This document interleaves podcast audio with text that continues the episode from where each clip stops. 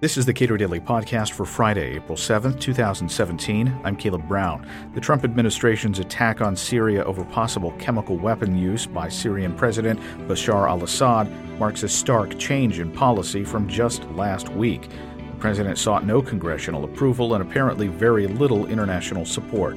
Chris Preble, Vice President for Defense and Foreign Policy Studies at the Cato Institute, comments.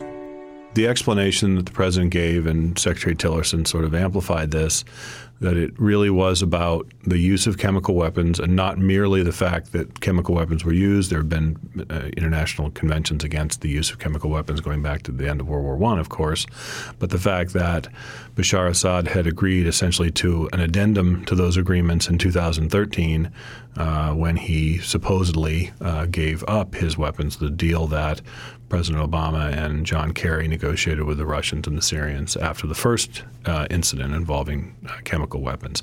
So it is possible that these strikes are uh, designed uh, exclusively to send a message with respect to the use of chemical weapons by the Bashar Assad regime, uh, or uh, it could be, as many of us fear, uh, just uh, one step among many on the path to uh, much greater U.S. involvement in the Syrian civil war. Okay, so you know the, the concern that I think a lot of people had with candidates like John McCain and Hillary Clinton was this uh, always taking that next step toward war. Mm-hmm. And typically, it was no-fly zones and things like that, trying to uh, set up potential uh, close quarters mm-hmm. conflicts.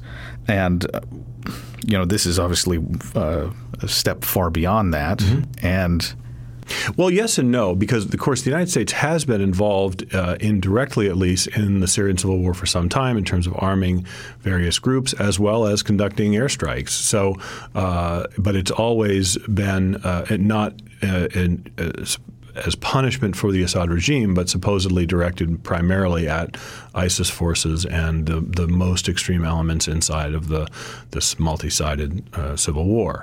Um, as far as uh, you look at the response that this has elicited, especially here in Washington, among a number of folks, uh, they do anticipate that this is a sign that President Trump and others in his administration have possibly changed course. President Trump uh, said uh, during the course of the campaign that he did not seek the overthrow of the Assad regime. He advised President Obama back in 2013, 2013 not to strike. Uh, as recently as just last week, UN uh, uh, Ambassador Nikki Haley said that what essentially what was going on inside of Syria was not a primary concern. That the Trump administration was not going to be obsessed with Syria in the way that the Obama administration was.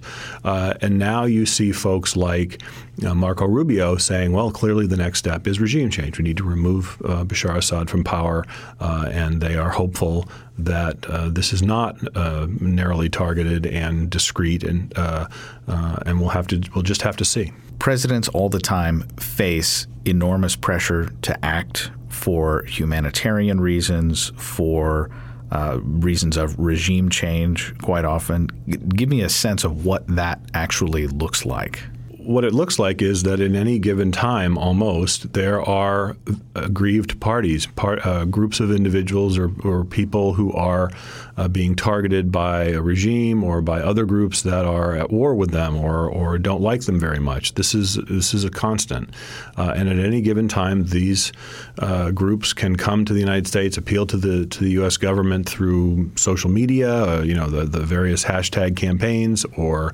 uh, television coverage. You know, in the old days, we used to call it the CNN effect, and and what it requires on the part of the President of the United States is uh, an extraordinary amount of discipline because uh, it's difficult to say yes to one group and then under what circumstances or on what grounds do you say no to other groups? How do you differentiate? If there is no clear U.S. national security interest at stake, effectively everything becomes subjective and, and therefore uh, really subject to criticism. And of course, on top of that, uh, a president is, is criticized criticized not merely for the actions that he doesn't take, but also for the actions that uh, he takes. So uh, this is what I call the power problem. When you have more power than you actually need to keep yourself safe, uh, you are uh, tempted to use it.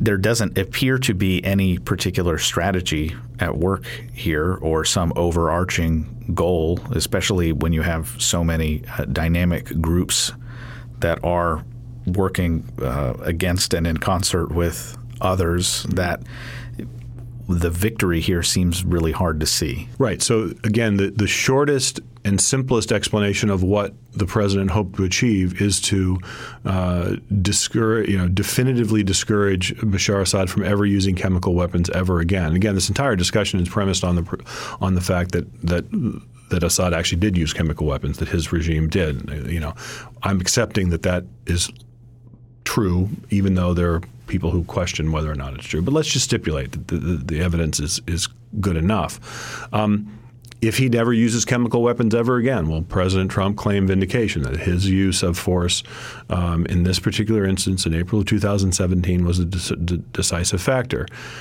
Meanwhile, uh, Bashar Assad retains extraordinary uh, ability to wreak havoc on his own people through conventional means, bombs and bullets.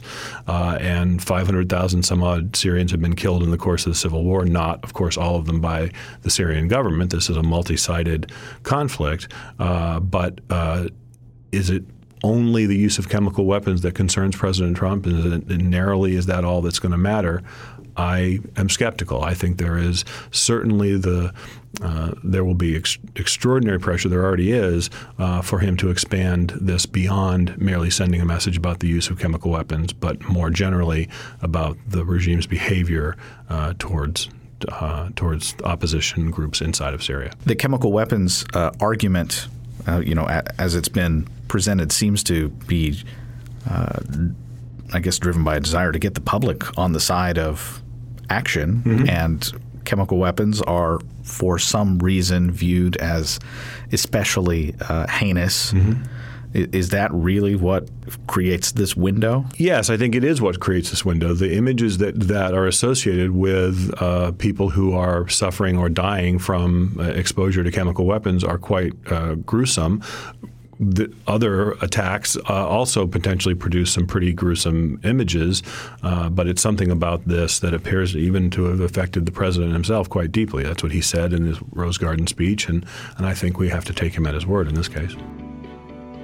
Chris Preble is Vice President for Defense and Foreign Policy Studies at the Cato Institute. Subscribe to and rate the Cato Daily Podcast at iTunes and Google Play, and follow us on Twitter at Cato Podcast.